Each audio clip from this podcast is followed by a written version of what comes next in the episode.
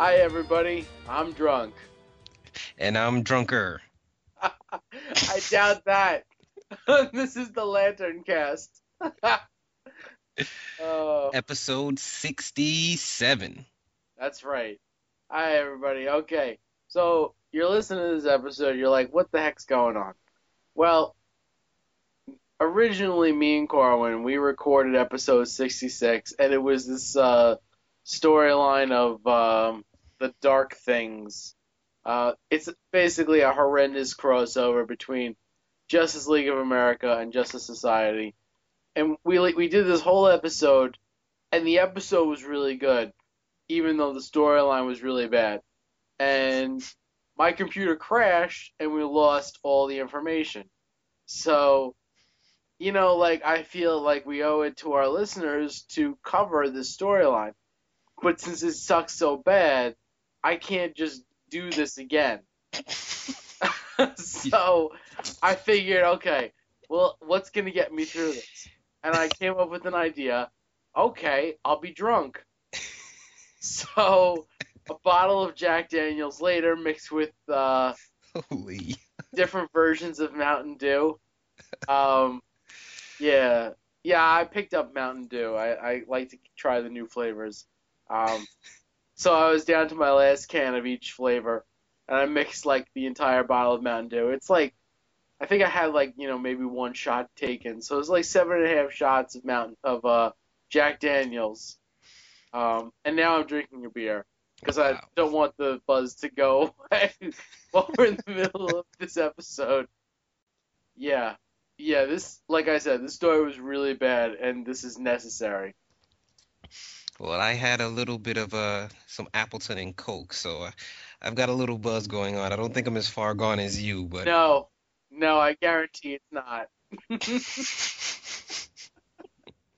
Okay, so yeah, Dark Things. that's right.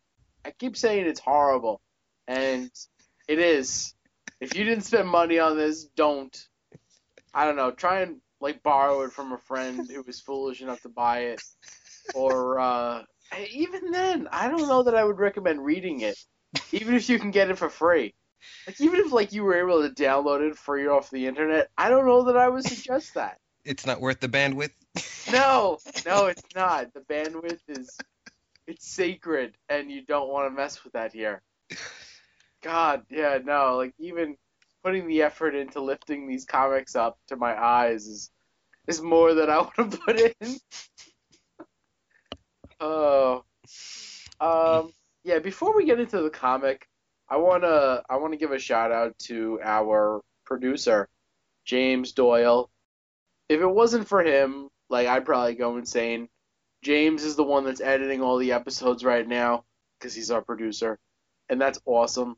So shout out to James, and for all our listeners that don't know, James is from Ireland, and so we're gonna have him on at some point soon, and he's gonna have the Irish accent, and that's gonna be awesome. So How how thick is his accent? Can you understand him or I don't know. He's from Ir- I- Ireland. Oh, you've never spoken with him before? No, not yet. It's only through emails. Oh, okay. But uh, I'm looking forward to it. It's gonna be awesome because James is cool. So I just wanted to get that out of the way at the beginning because I wanted to make sure I give that shout out. So, um, okay. Do you want to give a brief uh synopsis of the storyline, Corwin, or do you want me to like give the overview of it? You can uh you can give the overview and then we can we can tell the listeners exactly who the these teams are in case they don't know and and uh issue numbers and stuff. But I'm I'm interested in hearing uh your synopsis. Okay, okay. Yeah, uh okay, so Jade, if you've been listening to the podcast or following the comic, then you know that Jade was on Oa to get checked out since she came back to life. Uh, that part makes sense. And when she was flying back to Earth, um, her becoming alive again through Brightest Day and Blackest Night, that whole storyline, um, it kind of caught the attention of the Starheart, which is all the random magic energy in the universe uh, that the Guardians collected into uh, like a you know crystallized form um, meteorite with uh, when you know mixing the chaotic energy of magic with uh, the emerald em- energy of uh, willpower. So that's you know a, a chunk of that crashed off onto Earth like you know years and years and years ago, and that's what gives Star uh Star um Alan Scott. that's it. Alan Scott his powers, and his you know that his battery is formed from that from that meteorite. So and his ring. Right, exactly. He shaved the ring off of the, the lantern battery. So Jade wakes up the Starheart, and you know, uh, I guess it it captured her or something and crashed onto Earth as a meteorite. And since it's on Earth now, now all of the superheroes that are um, have elemental powers or magic powers they're going crazy. They're being taken over by the Starheart. And Alan Scott, who gets all his powers from the Starheart, is being completely possessed by the Starheart. So that's the premise of the storyline, which, you know, it's a premise that they've kind of done before, but it's kind of new. It's a new take on an old storyline about Alan Scott having to fight with the Starheart again. Um, but the premise is good. The execution sucks. Um, and we'll get into that. We'll get into that. But yeah, the execution sucks. Um, and uh, you have the Justice League of America and the Justice Society of America coming together to fight this this threat because it's such a big threat, which makes sense. It makes sense that they would come together.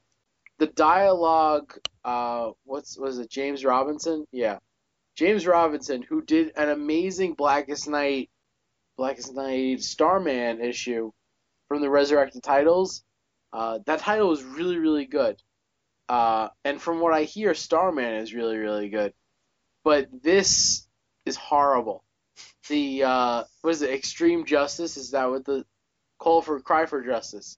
Cry for justice. Yes. Yeah, the Justice League of America cry for justice that he did and now this are are like really poorly written. So, so I don't know what happened to him. But uh yeah, like the dialogue is just horrible. Um but no, regardless of that, um yeah, so Alan Scott gets taken over by the Starheart and becomes all evil. And uh um let's see. He gets taken over. All the magic characters get taken over, and so the good guys end up storming the dark side of the moon, which is where Alan Scott sets up his uh, fortress.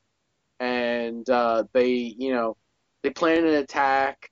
The initial attack fails, but the subsequent attacks kind of like, you know, draws attention, and eventually, you know, they save the day, and they, you know, Jade, who is his Alan Scott's daughter, she, uh, you know, she's like, Daddy, you know, I'll take on all the energy of the Starheart, I'll absorb it, so that way your willpower can take over, you know, the rest of the Starheart, and uh, you can, you know, save the day. And that's what happens. And um, it's a bad story. It's completely pointless. But that's that's what happens. Okay, Corwin, go. Oh, uh, the Dark Things crossover begins with Justice League of America number 46. However, I would I would definitely say that the previous two issues are really important for the setup of what's going on. Uh, you, you you get a much bigger understanding of the event if you've read the Justice League of America number 44 and 45. Um, all every single issue in this, which is uh, Justice League 44 through 48 and uh, Justice Society 41 and 42. All of these issues are drawn by Mark Bagley, which is pretty surprising unless you know who he is then you know he's a speed demon when it comes to his art so he yeah. can he can definitely crank out almost two books a month while most artists struggle with one right that is not to say that his uh, art was not lacking in certain areas, which which which which we'll talk about when we get to when we start going through the books. And this is really weird because I feel like since we're doing this again, I, feel like I'm treading over stuff we've already talked about, like the listeners already know. So Yeah.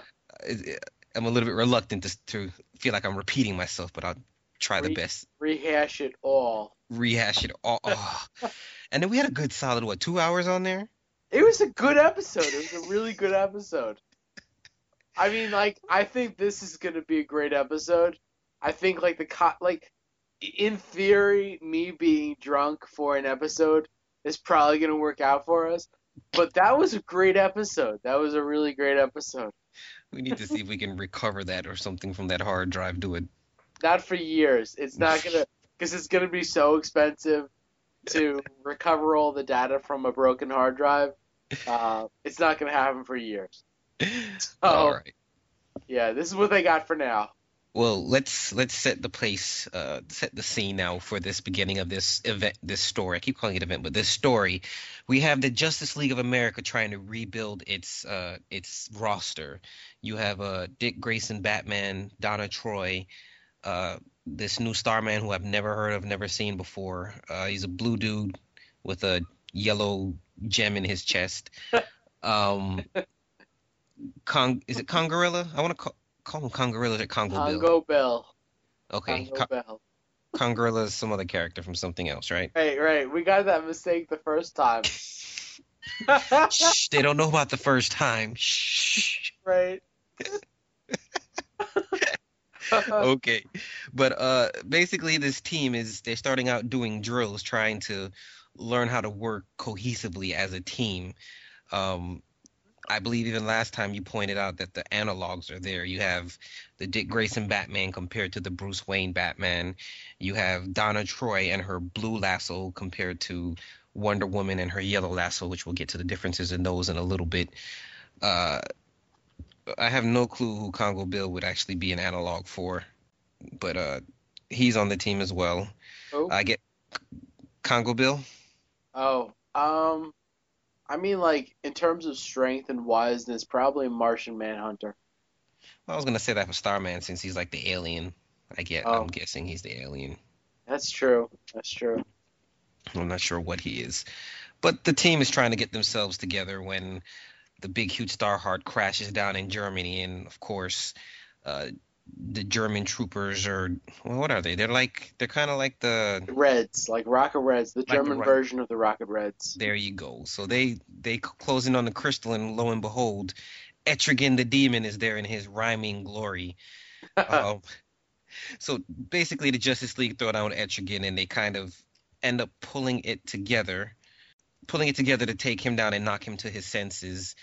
Uh, meanwhile, Alan Scott is in a coma for some reason in glowing green, which is Starheart affecting him, and of course, yeah. just the Justice Society, who uh, his Alan Scott's son Obsidian is also a member of, trying to figure out what the heck is going on.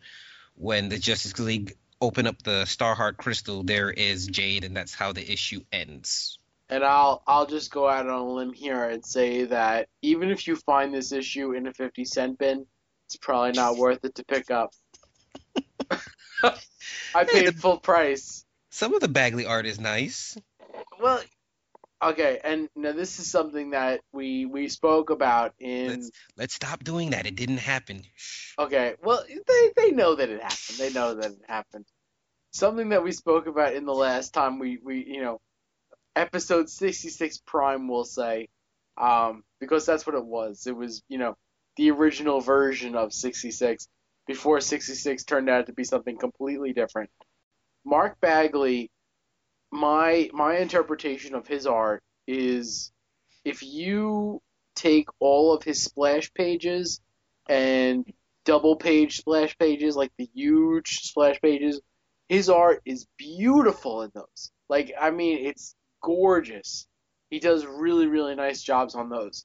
But when he has to draw tiny uh, or small in like the small panels, it's just like it looks very boxy and uh, I don't know, like um, I, for one thing, it's very stylized, but not in a very good way. Um, you know, like as far as I'm concerned, give Mark Bagley like a much larger canvas to draw on, and everything that he draws is going to be beautiful. I wish that they would do that because his doubles play is, like the the the Kara Supergirl in one of the issues was Next like issue. the next issue. Okay, that's gorgeous. That's like oh my god, like I would buy a poster of that. Not really because I don't hang up posters, but it's really good art. You get the point. I, I definitely agree with you. Now, one thing to note is for me, Mark Bagley has always been a Marvel artist. So now to see him in the DC universe for a while, it just to me it didn't look like it fit. It was just kind of strange to me. Right. Um, but here he actually makes the characters his own. I don't really feel feel the Marvel feel like this his Marvel work, his Marvel influence is in there. I I don't like how sometimes his characters can look like 12 or 13 year olds. That's yeah. the only only thing that can kind of annoy me with it. But other than that, his art is is pretty great when he gets the big scenes. Well, I'm gonna stop you right there because there are plenty of times in the storyline where Jade acts like she's 12 or 13 years old. So I mean, the art and the, the writing matches up perfectly right there. That's that is not the intention. no, it's not, but it, it works out in the end, I guess. Oh, okay. So keep going, Corwin. This is fun. This is fun for me. Well, uh, I'll point out definitely the only reason I was even interested in this whole event keep calling it this whole crossover, was mainly because of Jade, because I'm interested in her character more than anything. right. Um, I, I wasn't, I never read read Green Lantern back when Kyle was Green Lantern. I kind of started with John, so knowing their history and reading a little bit about it, you know, I, I wanted to pick it up mainly because of that. And uh, I mean, I guess I'll give some background. Jade used to be awesome, um, and then during the whole Rann-Thanagar War, that's when she died. She ended up giving her powers to Kyle, which allowed him to be, um, you know, a carrier for the Ion powers. So that's when Kyle got the Ion powers the second time, because he actually gave her back her powers when he had the Ion powers. Um, but uh, yeah, that's that's a good storyline. That's the first Ion storyline. She is, as we said before, the daughter of Alan Scott, twin sister to Obsidian, who's the brother. Yes. Um, and she also has a piece of the Star Heart embedded in her palm. I think it was her, what is it, right, left hand, right hand, right hand, one or the other. But she does have a piece of the Star Heart embedded in her, which is where she primarily got her powers from. Right. Although back in like the 90s, she lost her powers, um, and it wasn't until the Ion storyline in the original Green Lantern story, which was like I think issue 144 to 150 or so. Um, in that period of time, Ion, you know, um, he uh, Kyle Rayner rather, he captured all of the power from the power battery that John uh, Hal Jordan um, had basically exploded into the sun. So, you know, since he had all his power, he basically, you know, flicked a switch in Jade, which gave her back her powers. Um, so then she, you know, she became Jade once again. Whereas for like, you know, I guess uh, 40 issues or so, she was completely powerless. She had, she didn't, she lost her Starheart powers, and then Kyle gave her a spare Green Lantern ring that he had gotten from a time traveling Hal, which sounds completely ridiculous, but it makes sense, you know, in the storyline. Uh, and then he gave her her powers back, and she had her star Starheart powers, and it was pretty cool. And she was in Outsiders, but I digress. So continue, Corwin. Yeah. So uh, for this issue, then uh, Jade is awake, which for some reason now the Starheart summons uh, Alan Scott and brings him there, and of course the JSA follow behind him.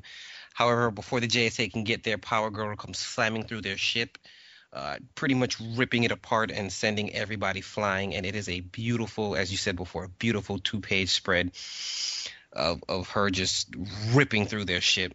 Yes, gorgeous. Of course, you know, great stuff. And then even the next couple scenes where we have a few panels where uh the, the JSA have to save themselves, the art is not not as bad as as some of the other panels we'll see later on, but uh everybody's pretty much outpowered by Power Girl, and then suddenly here comes Supergirl, who was called by Congo, Congo Bill. Bill. Right. I'm gonna beat this Congorilla thing. Uh, All right, so then the two of them throw down till Supergirl's able to knock some sense. Well, actually, not even knock some sense. Uh, Batman ends up uh, recruiting Jade to knock some sense into Power Girl since her powers are kind of magic based as well. It, it affects her. Uh, that's pretty much the whole of this issue. Jade goes home. Actually, no, that's the recap. Yeah, Jade recaps Alan Scott's history, and then at the end of the issue, Alan Scott wakes up, uh, dons his uh, uh, Power battery. uh, what's the armor called? What what was the series again? Oh, the uh, Kingdom Come. Kingdom Come. His Kingdom Come armor, and you know we get a nice single splash page of him to end the issue out, which is which you pointed out before is a reoccurring theme for this this uh, crossover. Every last page has some big one page surprise reveal. Yeah, yeah. In this case, it's Green Arrow.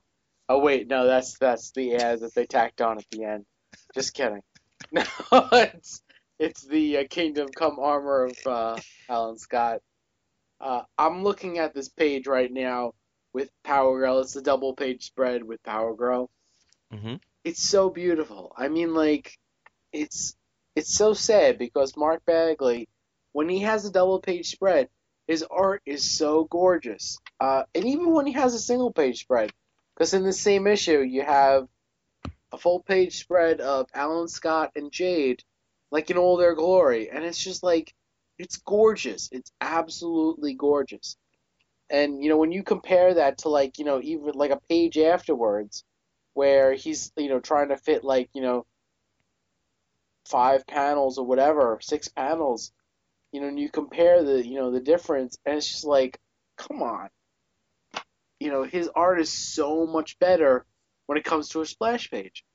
It's like you know when you when you have to deal with something like that, then you know this is where you have to work with the artist. And if the artist works better on a bigger canvas, you give him a bigger canvas. So like if he has to do a like you know a splash page on one page, but when it comes to like you know the smaller panels, he has to do each panel on a piece of art page. You let him do that. you know, like I, I don't I've never heard of that happening before, and it would probably slow him down a little so that he can only do like one comic a month. But I mean, even still, like if he did that for every every panel that he drew, like I mean, he'd be the greatest comic artist, you know, in either company, Marvel or DC. Well, he he doesn't skimp on on the double page spreads and the large you know large panel pages. There's quite a few Right. Quite a few of them in here. I guess he just kind of got bored with telling stories between the smaller panels to really put heavy detail in it. Yeah, Uh, but I mean, like, could you imagine if, like, you know, like, say he's got like half a page where it's like a full panel, like, type thing, and then the other panel is like, you know, the other side of the page is broken in down to like, you know, three or four subsections. If each of those three or four subsections was like, you know, he drew them out at full size on a page of, you know, like a full page comic spread, so that instead of like the typical artist getting, you know, 22 pages to sell to you know to the aftermarket after all the art has been scanned in for the computer um, he would have like you know every single panel that he draws will be the size of an art page.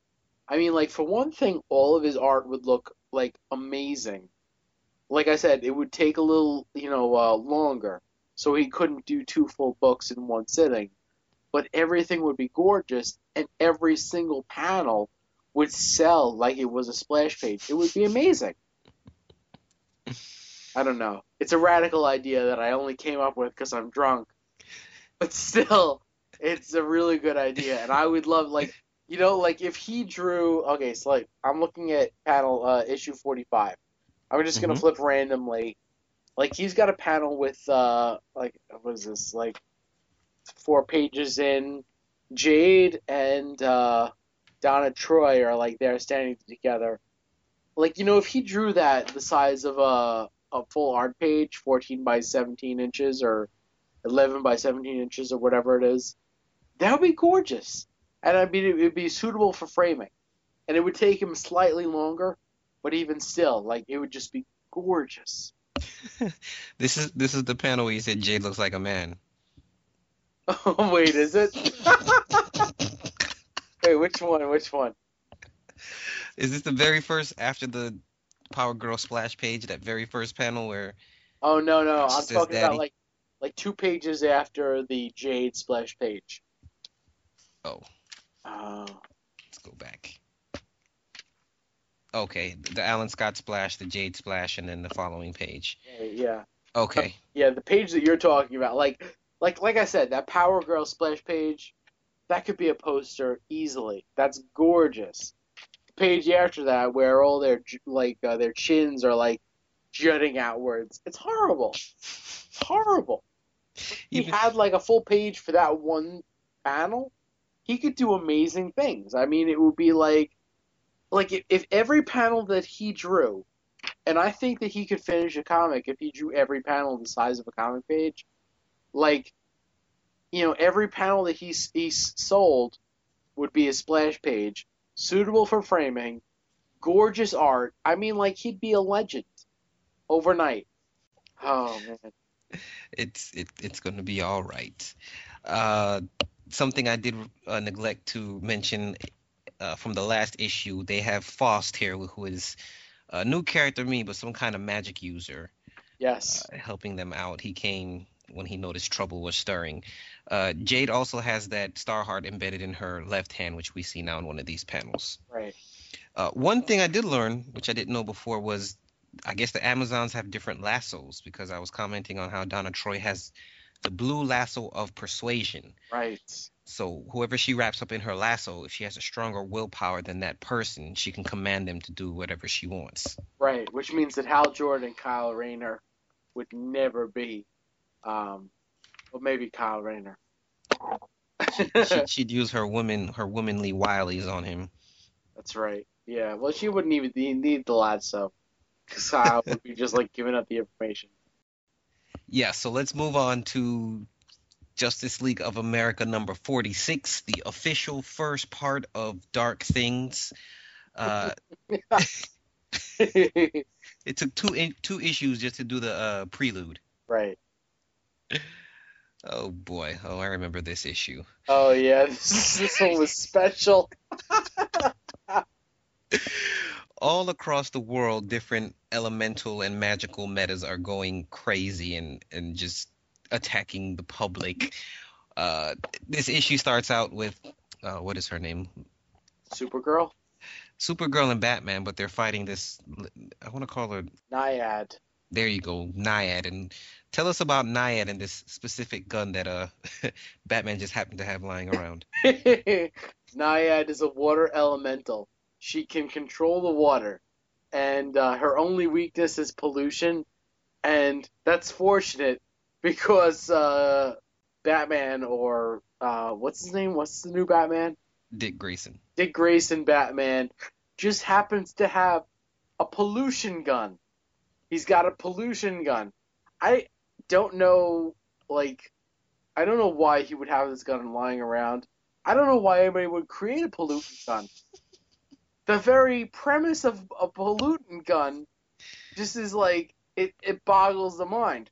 But I mean, like, what boggles the mind even more is, uh, Dick Grayson's inner monologue when like he's he's obviously like okay this is where the writer like breaks down like what's happened so far so that the reader who hasn't read the previous issues knows what's been going on and like the dialogue here is so bad it's basically like a paragraph of writing where Dick Grayson Batman says and until we found the Starheart the giant space rock that corrupted Alan Scott and Obsidian, who've both vanished along with it.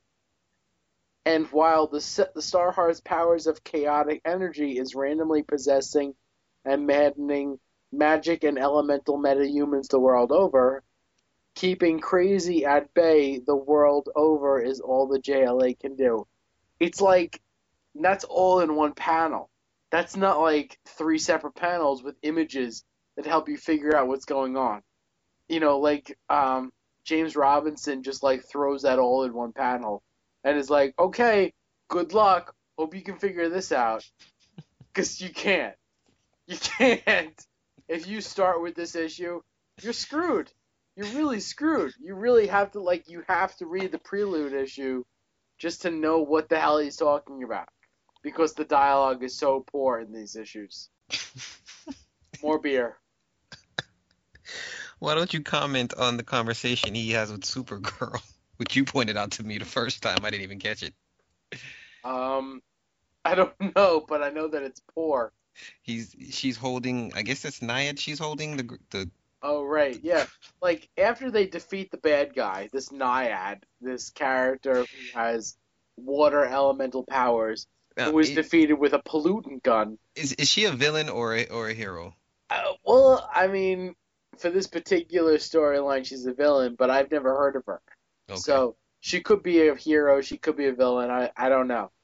But regardless of the fact, I don't think Naiad is high end enough to know who the secret identity of Batman is. And yet, even it, like just after they defeat her, Supergirl is calling Batman Dick. You know, and you know, not in a bad way. Like his name is Dick Grayson, so it's okay. You know, it's not offensive. But it's like, why would you say that in front of this woman that you were just, you know, defeating?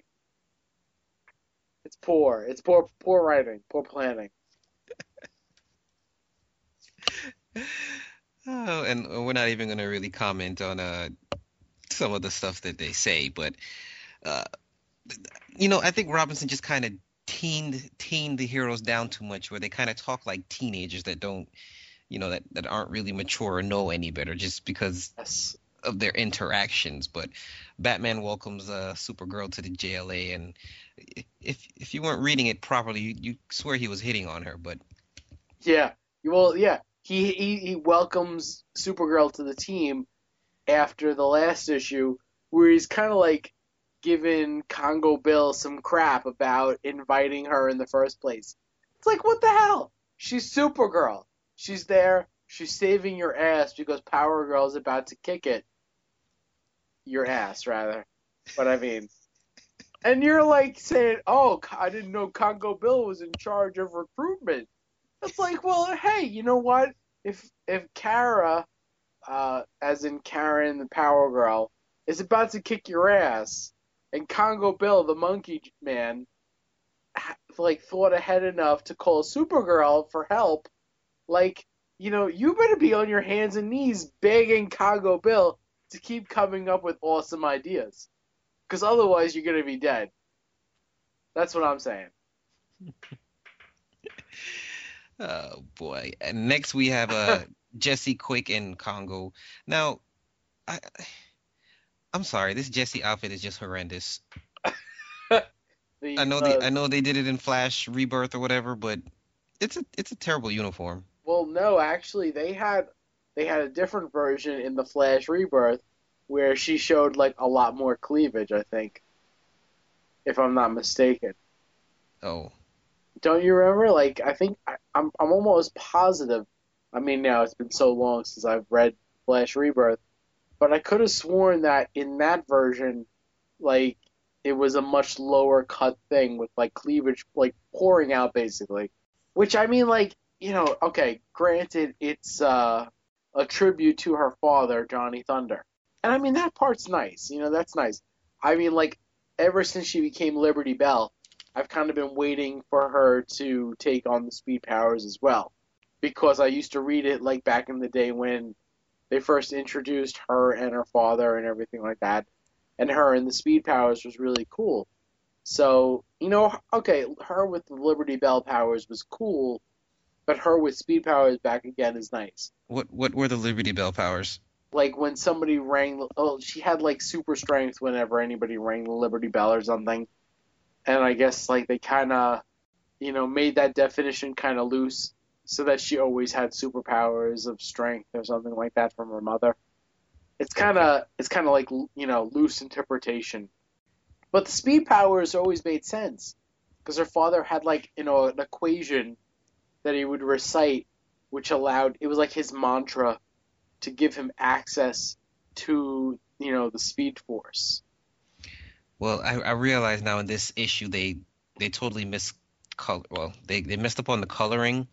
Her shirt is supposed to be a midriff. In the previous issue, you'll see that like right where her diaphragm is on down is supposed to be nothing but skin. So I see that. Yeah, you're right. she basically has running shorts and a midriff and a mask, uh, almost a domino mask, but it also covers her ears and her throat. But it's it looks terrible. I don't like it. uh, I liked it better with the cleavage, but that's just me. You know, I'm drunk. I can be honest. but we have ev- we have ev- evidence. uh, yes. But um, come to realize now that Obsidian is also being affected by the Star Heart, and uh, him and his dad take off and disappear. Yeah. Uh, Jade heads back home to see her stepmom. That is her stepmom, right? Is it her stepmom? I don't know who her real mom is. I forget. That could be a real mom. Uh, but thought- it's weird that he, she would name her by her first name. You know, call her by her first name instead of mom. I'm pretty certain it's it's her stepmom because wasn't wasn't uh their mom some kind of villain, some super villainess that Alan Scott ended up falling for? Well, uh, yeah, uh, Alan Scott fell for Harlequin. Um, she was like, uh, I guess like the the way you know beginning precursor to uh, Harley from Batman. I I think that's where Obsidian gets his powers from, where where Jade is more uh like her daddy. Right. But yeah, I think Molly is definitely. I don't know. I always thought that, that Molly was the. Oh, you know what it is? Maybe Molly is like the uh, the human version, and then Harlequin was the like super powered powered um, alternate identity. Oh, okay. Well, you're the DC man. This is this is all new to me. Yeah. A- And since I'm completely drunk right now, I have absolutely no idea.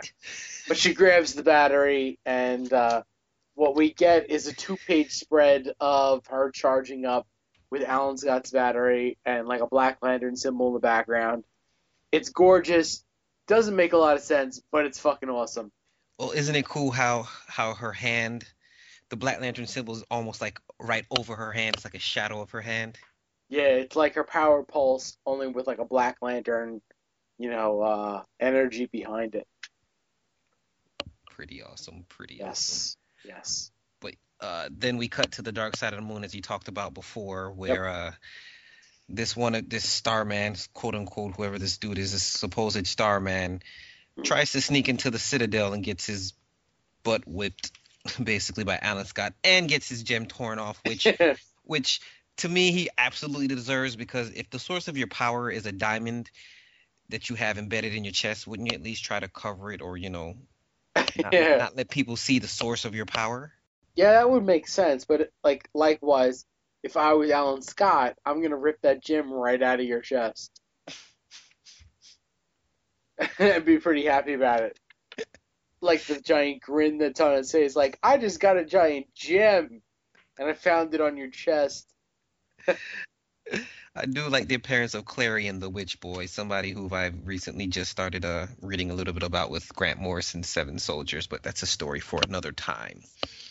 Um, and I guess like now is as good a time as any to say that like all of these issues, like uh, this. Okay, you have the story, the dark things, and um, you know they all like end with like this full page spread, like it's ending on a cliffhanger, and every single cliffhanger just kind of like completely falls short.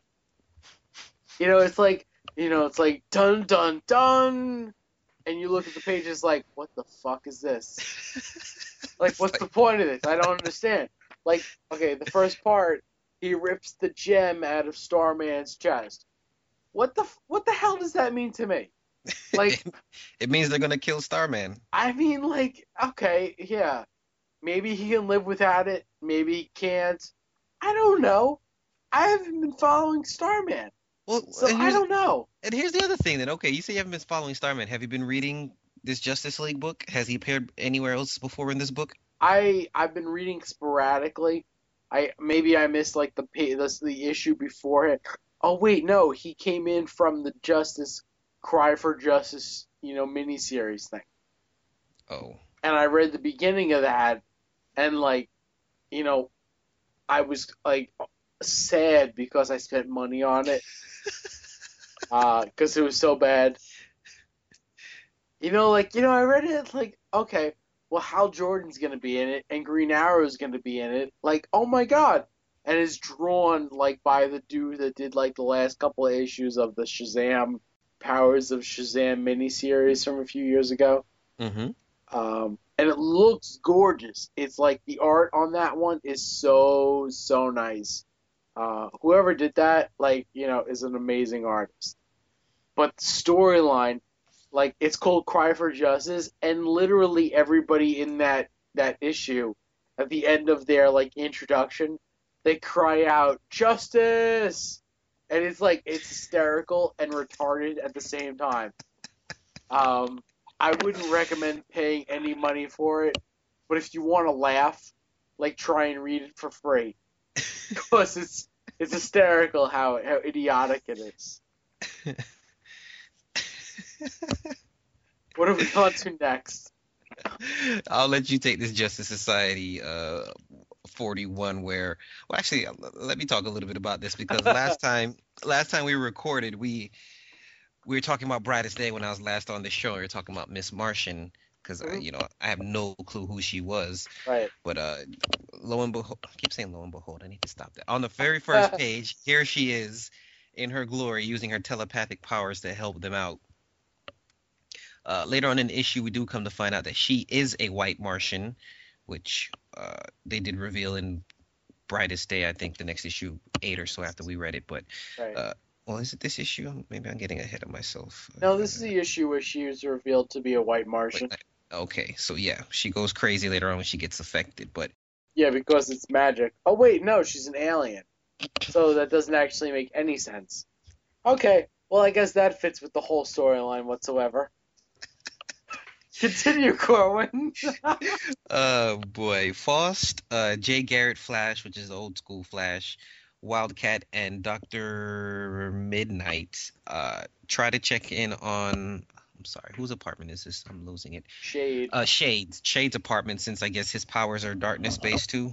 Yeah, he has access to the same shadow dimension that Obsidian has. Okay. Well, they go there before they even go inside, though. Uh, Doctor Midnight has a house call, literally, he has to make. So uh, the other three go inside when they run smack dab into Obsidian and Doctor Fate, who put Yeah. the smackdown on the Shade. So Yeah. right there, they get ambushed and taken out pretty easily, I must say. Yeah. Yeah, uh, one of our listeners, I'm not even going to try and remember who it is at the moment, um, but they said that they liked the storyline because it involved fate. And realistically, like, out of all of these issues, Dr. Fate was, like, the least. Active. Not so. No, no, no, no. That's not the word I'm looking for. Like, uh, he actually was made to be useful in the series. Like, they didn't make a joke out of his powers and everything like that. hmm Uh, like Alan Scott was actually using him later on to take control of everybody. So I mean, like if you're a fan of Doctor Fate, I can totally understand how like this would be cool to you. But if you just think Doctor Fate is kind of like you know, oh okay, it's Doctor Fate, shows up every once in a while, then like this is just like oh okay, whatever, you know.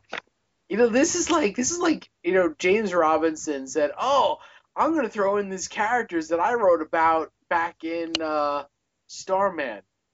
And I mean, I guess if you like Starman, you know, which from what I hear, like Starman was amazing.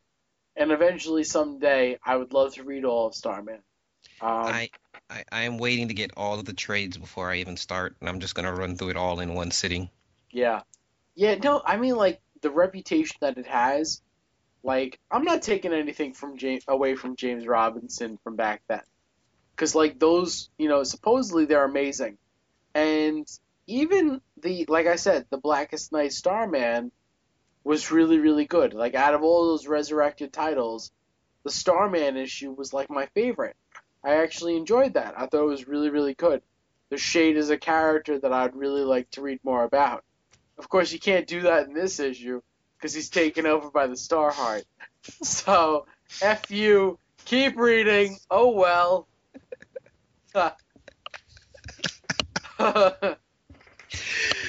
Woo. Okay, moving right along. yeah. Um,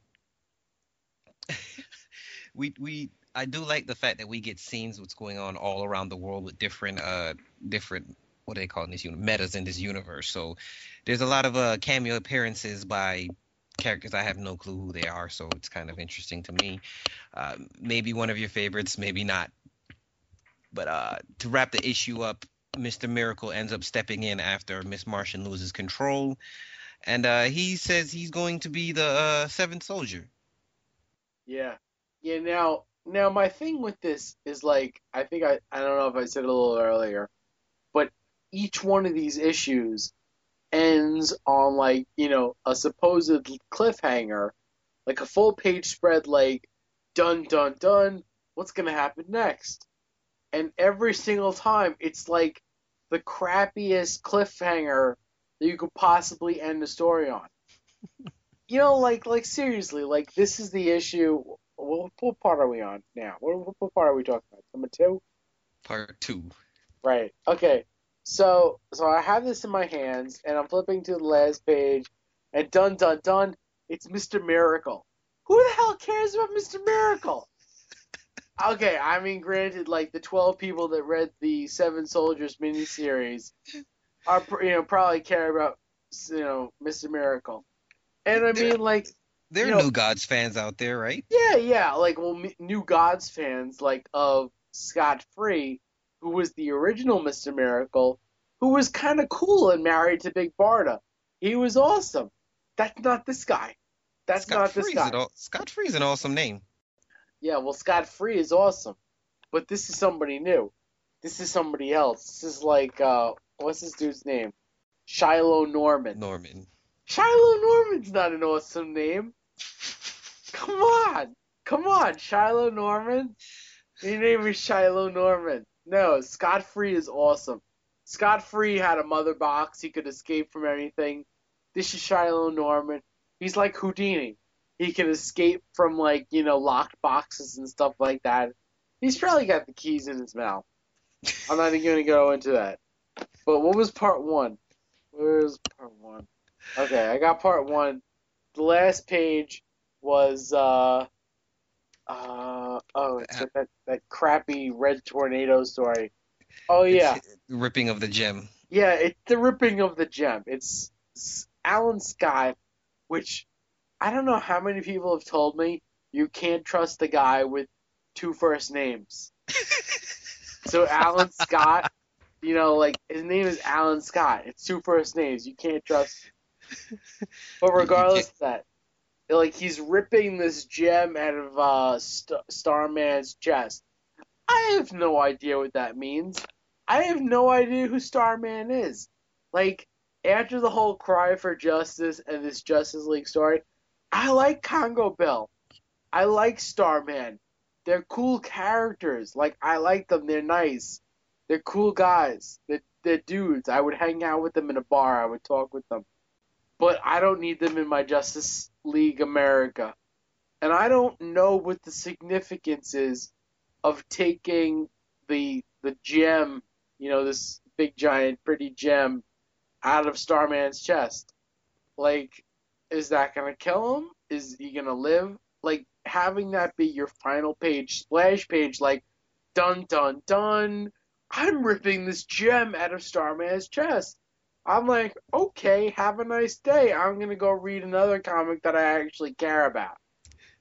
I I I think you're supposed to care about Starman, which if you are, they spent no time building him up during any of these issues here. So I could care less. I wouldn't even actually mind if he died. I'd I'd be okay with that. Yes, it's like my my rage segment where it's like, you know, if the oh, universe. Oh, we lost that. I know, I know. I don't even Oh. remember all the words to it, but it's the same exact thing. Like, you know, if the if the universe like swallowed you up whole, and spit you out, I wouldn't care. You know, spit on your grave, whatever, blah blah blah. That's this whole storyline. Let's move on to the next one. What are we on? Part three? Part three. Okay, I have it in my hands. Mm, Congo Bill. Congo Bill is holding up a dam. Like, can Congo Bill change the size of his body, or is this just a very tiny dam? I don't know. I don't know. It's cool though, because Congo Bill's awesome. Like the guy is cool, except when his dialogue is written like crap, and that was earlier in the series. But right now he's awesome. And then you got Shiloh Norman, Mr. Miracle, who's not really as cool as the regular Mr. Miracle, even though he has a mother box. Uh, and uh, he figures his way through all of the uh, The Citadel. yeah Citadel, the Citadel's uh, defenses. He's he's figuring his way through the defenses, and uh, what do you call it? Alan Scott keeps coming up with Emerald Energy recreations of old Justice Society members to fight the new Justice Society members. I guess he's like creating like the originals that have di- long since died. Uh, most of them died in Justice, uh, not Justice Society, uh, Zero Hour, which was awesome. Uh, and I only bring that up because I'm drunk. But uh, yeah, so you have you know like you have Alan Scott sitting on this throne, uh, with Doctor Fate at one side and Obsidian at the next, and what's what's the dude's name? Faust. Yeah, Faust. Faust Junior, the human Faust, is like, okay, well, you know, Green Ar- uh, Green Lantern, Alan Scott. If you're so powerful, how come Doctor Fate is the one that's actually controlling us? You know, you're not you're not even here. You're not even a real dude. And so, um, I don't know. Like he talks about that in the next issue, I think. So if you say he's human, what is his dad? His da- his dad is well, I guess he's fairly human, but he's more magic based, so he can do whatever he wants. You know, he's like Gotcha. he's like evil Faust from Doctor from number fifty two, the issue of the series of fifty two. Yes. You haven't read? Read it. Have you read that? I got it bound in two volumes and sat and read the whole thing in like two sittings. It's a good series. It's a really good series. Yeah, it's great. At the end of that series, he actually gets locked in like Doctor Fate's tower when Mhm. elongated man like shoots himself in the head. So he's locked in there forever. It's like totally crazy, but it's awesome because elongated man is now like the ghost detective with his wife in the afterlife. Even though they don't do anything with that. Come on, do something with that. It's such a good premise for a storyline. I want to read about elongated man ghost detective and his wife. Oh man, I'm starting to think maybe I drank too much for this episode. I'm I'm sure you're gonna keep people uh people laughing. So this is this is your rage your rage uh what did you call it? Bro, if the universe, um, Your rage run, your rage. the rage, um, segment where like if if the universe swallowed you up and made you like not exist anymore, I wouldn't mind one bit. It's something like that. Like I don't remember the exact wording because I had the wording on my last computer hard drive, and that's gone with the last episode that we recorded, which is why I'm recording this drunk. to numb the pain. Yes, yeah, because there's no way you could do this twice sober. I mean, seriously, these are horrible, horrible issues. This whole storyline is horrendous. I James Robinson, like, what were you thinking? This is, this is like, this is like uh, celebrities that make a movie for a paycheck. And I mean, like, sometimes it's okay. Like Ben Affleck when he literally did that movie Paycheck. That movie was awesome, and he got money for it. And then you know he could also go out on the side and do movies he wanted to do for Kevin Smith. You know that's cool, but this sucks. Like, oh, what are we on? What issue are we on? Issue number three. Part three? Yes, part three. And I, I don't have too many complaints about the art so far. Oh, yeah, yeah. No, the art wasn't that bad until you get to that like second story with Red Tornado.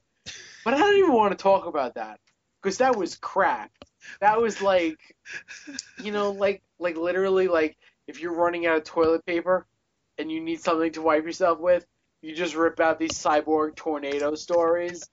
You can use that and like you know, the main storyline with Alan Scott and, you know, the Starheart and everything like that. Okay, it's not good. But if you want to keep reading it, you can rip out all these red tornado pages and use that for toilet paper.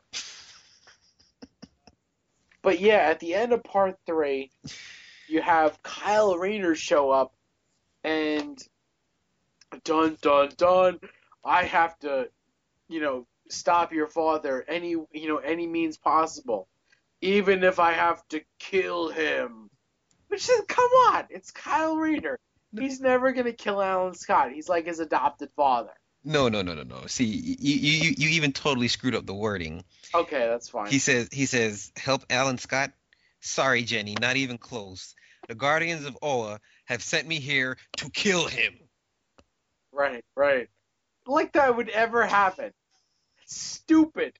That's stupid writing. Come on, James Robinson. I know you can do better. I know you can do better. well, the worst part is the very next issue. He's like, okay, I'm here to stop him by any means, even even if I have to kill him. So he retcons what he says. Well, even in the last issue, like uh, skipping ahead of this issue, he's like, I was never actually gonna kill him in the first place. really? Like, no, seriously, uh, Kyle Rayner, I've been reading you for like what, ten years now, more.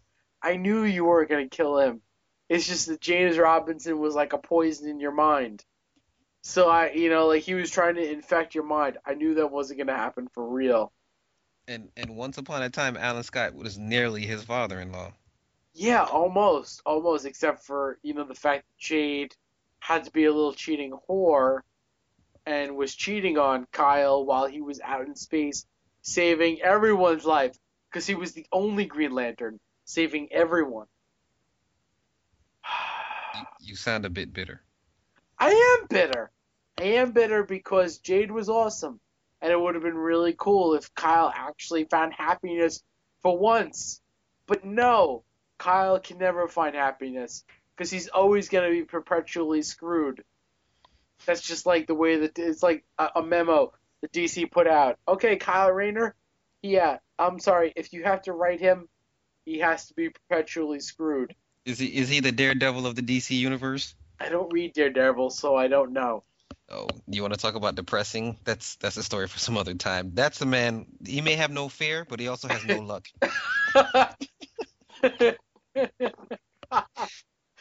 yeah, like I said, this is definitely, hands down, the most drunk I've ever been in my life. Uh, if you can talk, you can be worse. You're bringing back college memories now. nice. Half the stuff that happened to him, he deserves because he just makes bad decisions. So when it comes to women, it looks like Kyle is the equivalent of Daredevil, where they just have absolutely no luck. But uh, we were talking about Jade cheating on him, and the beginning of part four of the Dark Things, where Obsidian appears and asks Jade to take his hand. and when she does, we get something completely screwy and unexpected as the twins merge into one being, which is very freaky and scary looking. It's half Obsidian's face, half Jade's face, but then from the waist to the shoulders are Obsidian. Uh, it looks like the hands may be Jade, but then the legs are also Jade. I mean, it's this really freaky looking yeah. being that they turn into. Yeah. Yeah, the yeah, well, the merged being, and like I don't have this issue in front of me, because God only knows where this one is. In the toilet. Um, yeah, maybe.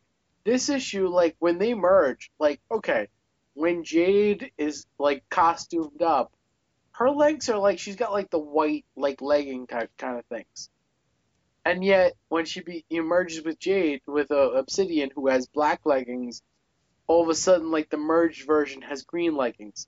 Like what the hell?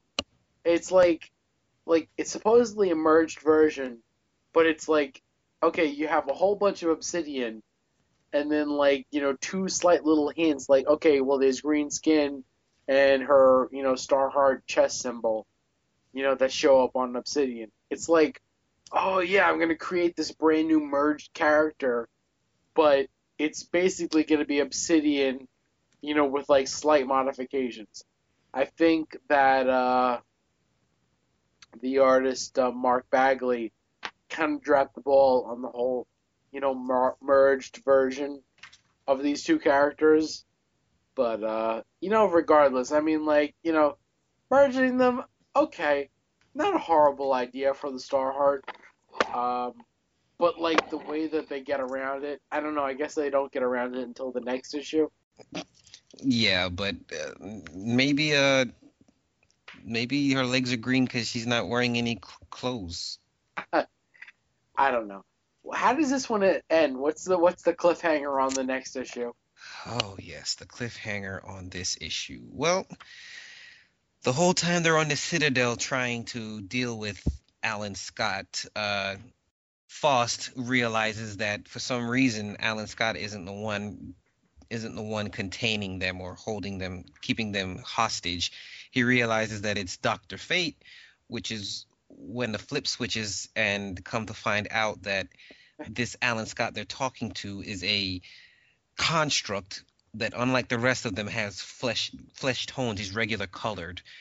Uh, so at the end of the issue now, when the they escape captivity and the League and the Society all come together to fight Jade Sidian, or what was the name you made up for him? It Um, I have no idea. I made up a name for them. yeah, you made up a name for them. It was better than mine. That's awesome. I called him J- Jade Sidian, but you had like Obsidian Jade or Oh God, I had no idea. crap. You had a better name, but they basically have a Jade Sidian on the ropes when boom, here comes the real Alan Scott, and it kind of ends with him popping up. Yeah, I like Jade City, and that's cool. That's really cool. Yeah, like I said, I mean, like I don't have this issue in front of me, so I can't even be like, oh look, blah blah blah happened. But I do remember the whole, you know, Faust coming up with the whole concept that like, oh yeah, you're not even here. Uh, what is it? Doctor Midnight also replaces the gem in Starman's chest in this issue. Yes, he steals back the gem. Is it this issue or the next issue where you get that whole Next issue. next issue? Okay, I'll wait. But uh, one thing I gotta give Alan Scott props for is he is back on Earth, and he's fighting with Supergirl and Power Girl. I mean, as a male, what other two females would you rather be romping around with? Maybe Wonder Woman. Okay, I'll give you that. You know, all of them will pop pop your head off. But uh, yep, he's on Earth tr- throwing down with them, trying to have some fun. Uh, they they portray the Starheart as a real juvenile kind of kiddish character learning how to have fun and just what life is about kind of is the things that they touch on with it. Uh, but that's that's pretty much it for this issue. Meh we are boiling down. Oh oh this is it part five. We are we are almost done my friend. Nice. yeah, yeah. No, this is like this is the kind of thing that's happened before, where like you have this like power that becomes oh, like self-aware, like you know with the Phoenix power. You know, like the Phoenix power had never become aware until it became you know became merged with Jean Grey, and then all of a sudden it's like, ooh, I want to feel emotions and shit like that and so you know it like starts you know uh feeling evil and it's like oh okay well you know this is evil. But even though it's evil it's an emotion. It's something new. Well the star heart is exactly like that where it's like oh i want to feel what it's feel you know and feel like to fight people to feel good to feel bad you know all sorts of crap like that. And i mean like from that point of view it's it's it's cool. But the fact of the matter is, this has happened in the past. Like this exact same storyline has come up like twice at least before, in you know the old Green Lantern quarterly stories and Green Lantern stories and whatever. So and it's nothing new. I mean, like this is something that's been told before. ah see i didn't know that Yeah, I forget which issue of Green Lantern Quarterly it was. Um, and I don't even remember the the uh, artist, but I know it was Ah. written by Ron Marz. i think that's that's seven with ash on the cover Is that what it is? It might be. Like the think so. art, the art was so gorgeous in that one. It had uh Raker, Ra- Ra- no, no, no, not Raker. Um, Quaker. no, no. Uh, was it? It wasn't Ash. It was uh, the dude mag- with the cloak, the magic dude with the cloak, Turkmada? Torquemada. Torquemada. Yes, that's There the one. go. What issue is that? This is seven. Oh, nice. Yeah, it's one of my favorites. It has Ash on the cover. It's a nice painted cover. Yeah, that's the one we did for like the Halloween issue episode. Mhm. And I got it signed by Ron Marz. Nice. Ron Marz is cool. I met him in person once.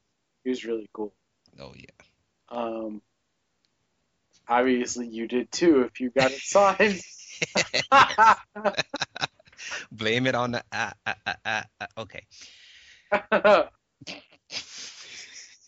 okay, so yeah, so we're talking about Green Lantern Corps Quarterly number seven, with your art was gorgeous, and I don't know what was the point we were making with this. Uh, this is this has happened before with the Star Heart with it. Yes, yes, where he fought the Star, Star Alan, St- Alan S- God. Scott fought, fought the Star Heart.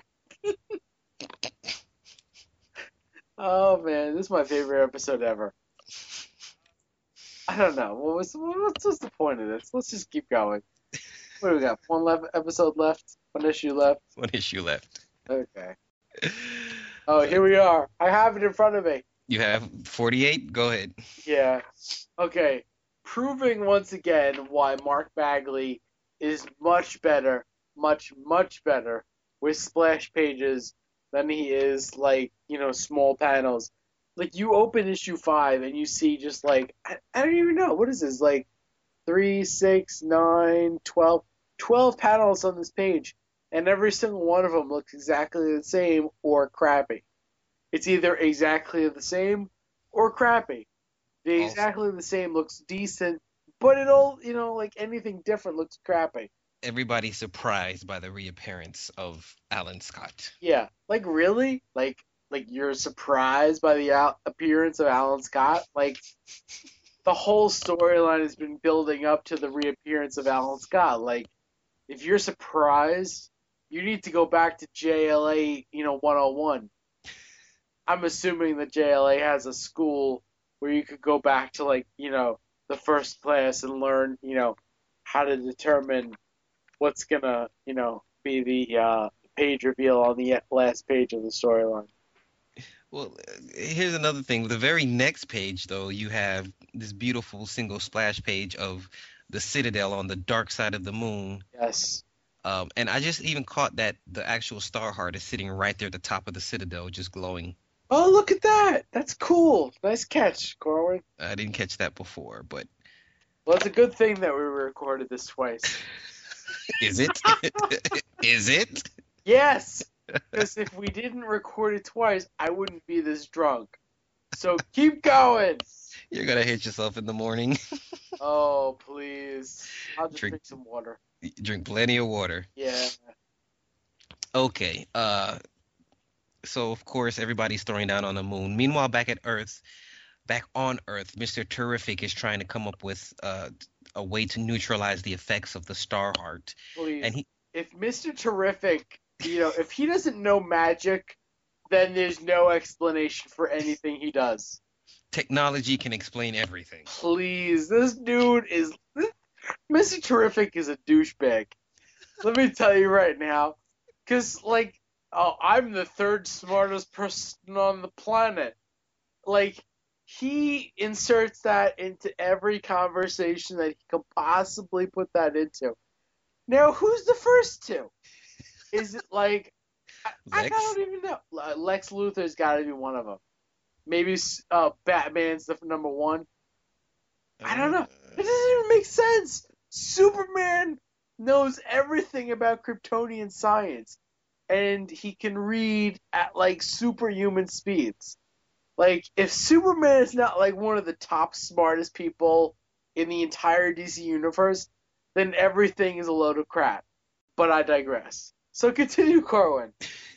Uh, Terrific turns to Power Girl, uh, for some help figuring out a way to counteract the effects of the start. And from what it sounds like, she her alter ego is some kind of scientist, but when she's Power Girl, she prefers to be the muscle and and let other characters uh, shine as the brains behind things. But uh, her and Supergirl ended up uh, using their super speed to build this machine.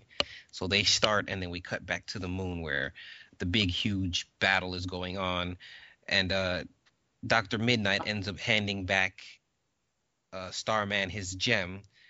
Yeah. Except in this instance, the gem is green. When we last saw it, it was yellow. So maybe that's a hint of things to come. Maybe it's some kind of plot thread or something. Even though by the end of the issue, the gem is back yellow again. We'll pretend like they did that on purpose. Yeah, because it may be that like Alan Scott, as the Starheart, said, "Okay, I'm gonna create like an energy construct of this gem. That way, Doctor Midnight will take it and put it back in the Starman, and he won't know. Well, I have the hiccups. Right. Uh, also, last issue, which I forgot to mention as well, Jade now has the power to drain a Green Lantern's ring. So uh, you can tack that onto her new abilities. Why not? And and of course, she throws out how Kyle left her, as I guess she's playing some si- kind of psychological warfare with him. she died. Come on, give me a break, bitch. Remind me to have this conversation with you if Laura never dies and comes back. Yeah, you do that. It'll be a killer conversation, I'm sure. Uh, so of course, uh, the bad guys get the upper hand when suddenly something happens and Jade suddenly turns White Lantern, which coincides with uh, Brightest Day number seven when the entity tells everybody what their mission is. So she goes white, White Lantern, which separates her from Obsidian, and then we have her instructions from the white entity where she is to balance the darkness save her save your brother your brother will save your friends. Sorry balance the darkness your brother will save your friends.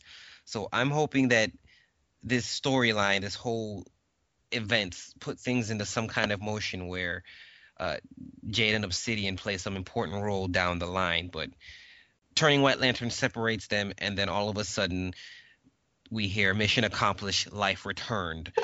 So so accomplished. This is like pre- like never before has a comic more accurately portrayed like President Bush standing on like the aircraft carrier, giving the thumbs up, mission accomplished, even though the mission was like all but accomplished. Okay, I'm gonna try and get rid of these hiccups now. You keep talking. drink drink some water drink some more be- beer there you go that'll make it worse but um yeah so as i was saying before fingers crossed i hope they have a plan with this. I hope jade was sent here to balance out obsidian somehow or or save him from the starheart which later on he'll probably end up saving somebody else and saving the universe. But uh also in that panel flash where we we hear what her mission is we see a uh eclipso in the background. Right. which you kind of schooled me on as well, since Eclipso was based on the dark side of the moon, and he was the previous uh, vengeance of God, God's wrath or whatever, Word. before uh, he went overboard and God banished him. So uh, they're separated now, but for some reason, Obsidian yearns to be reunited with his sister. They must be one. Uh, Kyle is able to capture him, but because Jade drained his ring, he's not sure what he can do. So Jade says, "Okay, I'll fix that." She gives him a recharge. Booyah. So Green Lanterns don't ever need to carry around batters anymore. They just carry around Jade, and they'll be all right. so actually, now that we talk about this some more, so she's basically tapping into willpower, Um. Well, or is it just the magic, the willpower with the magic that she's getting from the Star Heart? But You know- Well, okay. Bottom line, it doesn't make any sense.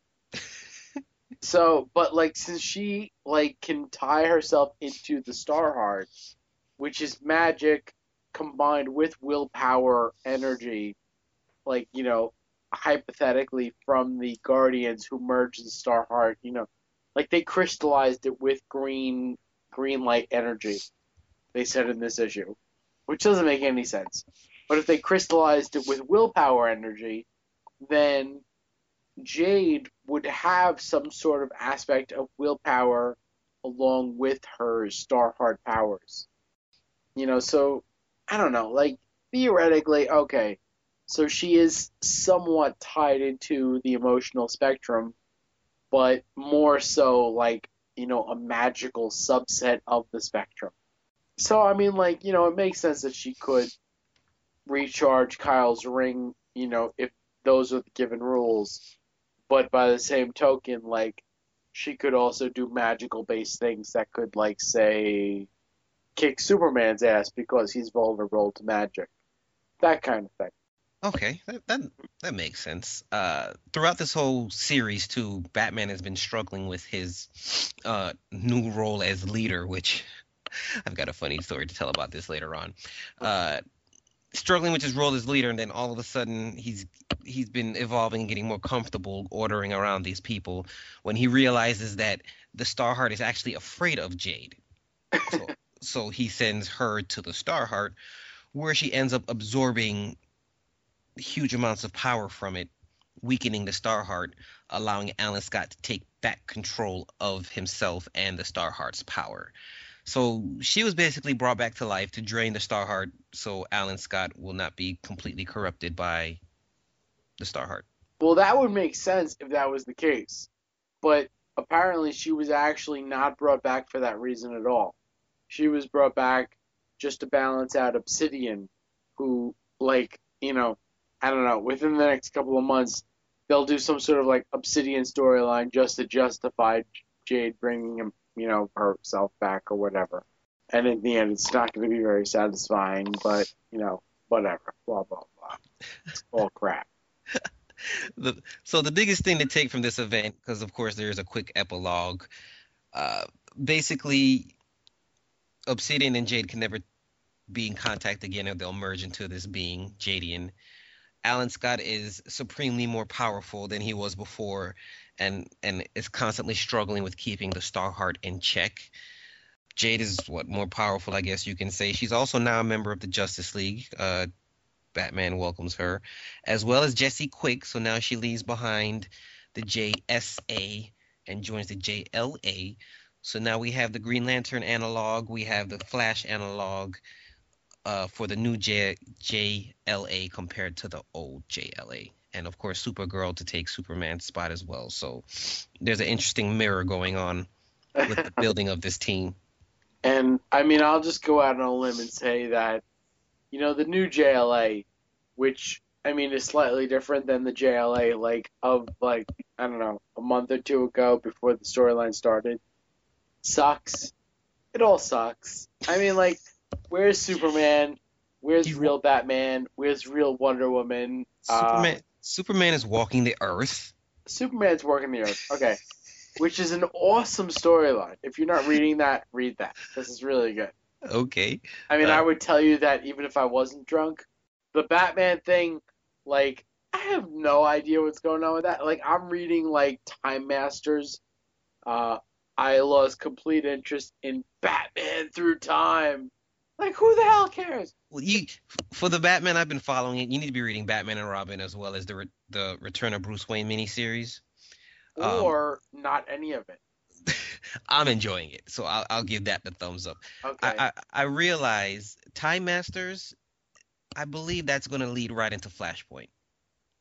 I hope the Time Masters brings back the Linear Men, because like that's one of my favorite things about DC, and it's been gone for like I don't know, I don't even know how many years, a lot of years. The Linear Man. Okay, and who are they? uh, they're these people that can travel through time, like Wave Rider from Armageddon 2001 and Zero Hour. I remember him. Uh, isn't isn't isn't uh Skeets made out of his material? Same stuff he's made out of or something? Uh, no, no, like the uh, the alternate um, what's his name, Mister Mind, who was in like the '52 version of Skeets, absorbed Wave Rider. Okay. But if you read Booster Gold, you know that uh,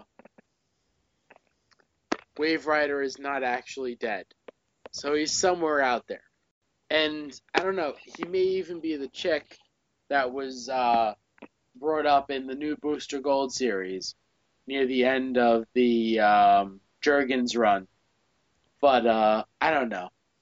I just want Okay. Wave Rider to show up again because Wave Rider is one of my favorite characters. Mm, Okay. So we get that nice epilogue, and then we get a second epilogue where uh, Kara, Supergirl, is, you know, happy to be on the JLA, but now she's wondering if if Power Girl's able to be taking over, why wasn't she taken over by the Starheart? And as she flies away, you see her reflection of the black and uh, silver bad Supergirl in her reflection. So they're hinting at something with that is why the Starheart couldn't take her over. Yeah, you want to know what that means? You're not gonna read it? It means absolutely nothing. It's completely retarded. Who Wa- the hell- Wasn't that wasn't that some kind of kryptonite poisoning that caused her, caused her to go evil or something, or black kryptonite or something? Sure, we'll go with that. We'll go with that. Now, uh, you have this issue? The final version, the final episode, final yes. issue. final episode. Sure. Okay. Peter Rios pointed this out in their coverage of this event, which, if if I, I I urge listeners to listen to the episode because you will laugh so hard at some of the glaring errors in this book, in this book alone, just this book here. Number five or five. Yes, part five. Look at uh that first panel on the last page of Supergirl. Okay. First panel, you see her flying, right? Yes. What building is that in the background with the globe? Is that the July Bugle? It's supposed to be daily. The Daily Bugle. That's Peter Parker's place. Exactly. Exactly. God, Not the was it Daily Planet? No, not Daily Planet. Daily Bugle. that's awesome. Okay. Uh, yeah, I'll just go out on a limb here and say that Peter Rios and everybody at the CGS crew are awesome. And they always do a professional job. This is anything but. Corwin, you've done a very professional job. I have done anything but. You've kept the listeners laughing. I You've hope kept the listeners so. laughing. I hope they've been entertained. Because there's no way I could do this again sober. There's no way. I would kill myself before I did this episode again sober. I'm I'm now resorting to Tums to start to calm my stomach from all the alcohol I've been drinking.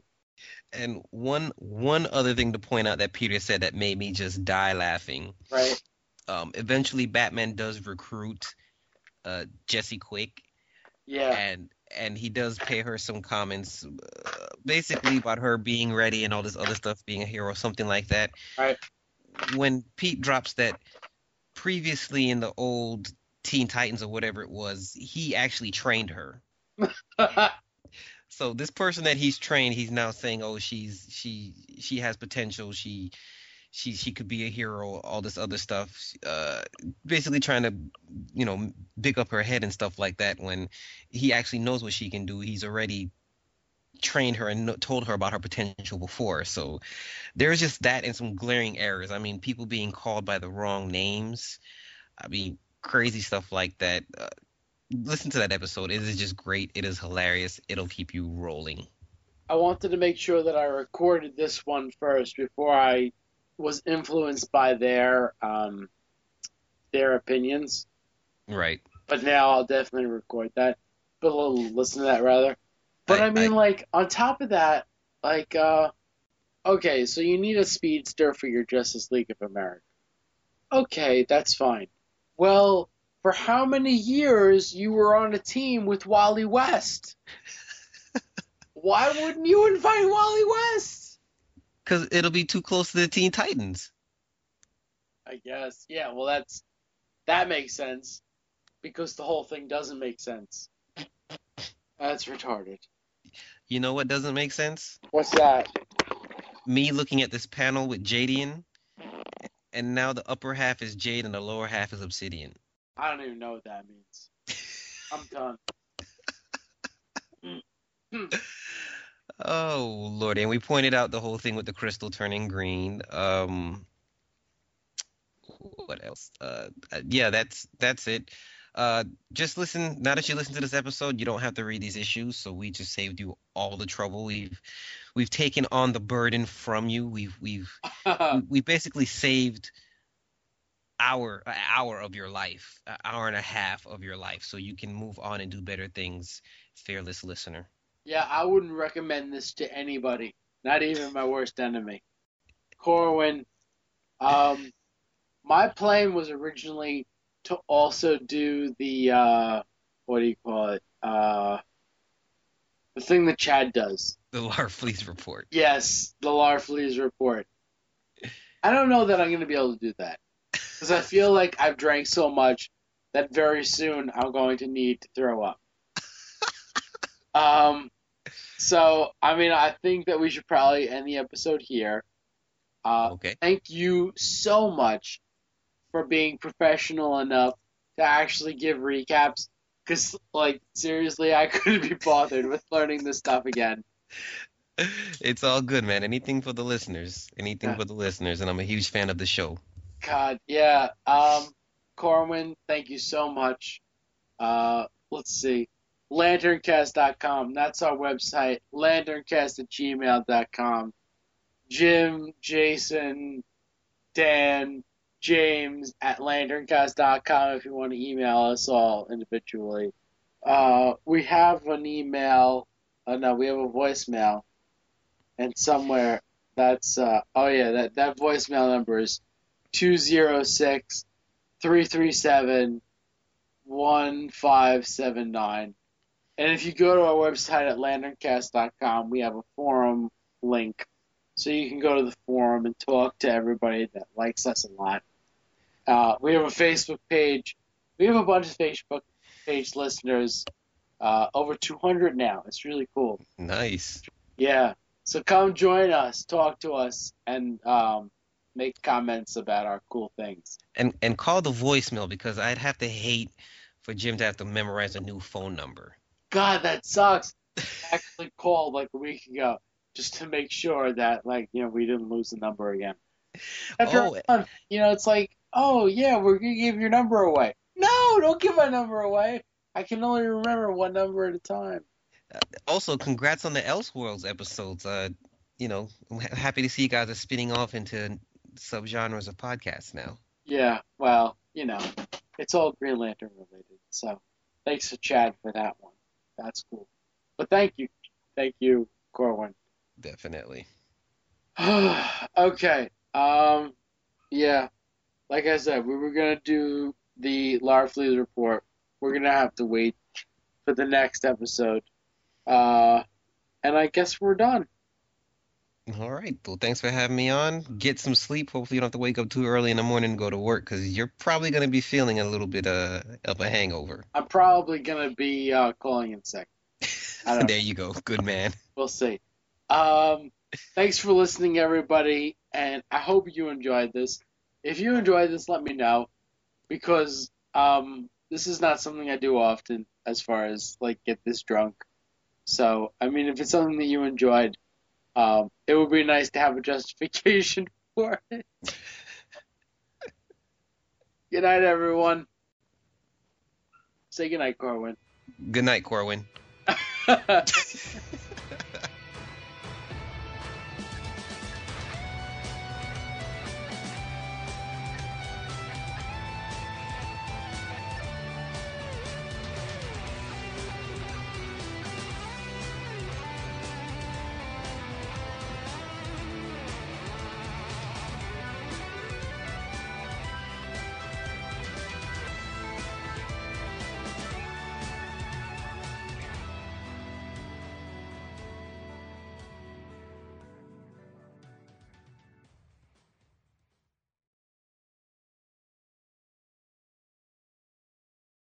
Thought we were done. Oh yeah, we are now. Uh, Uh, okay, Go- Corwin. go get some sleep and uh and and tell Lauren that it wasn't my fault. I'm sorry that I sent you home drunk. Yeah, I'm gonna go throw up. All right. I'll talk to you later. Peace. Take it easy. Night.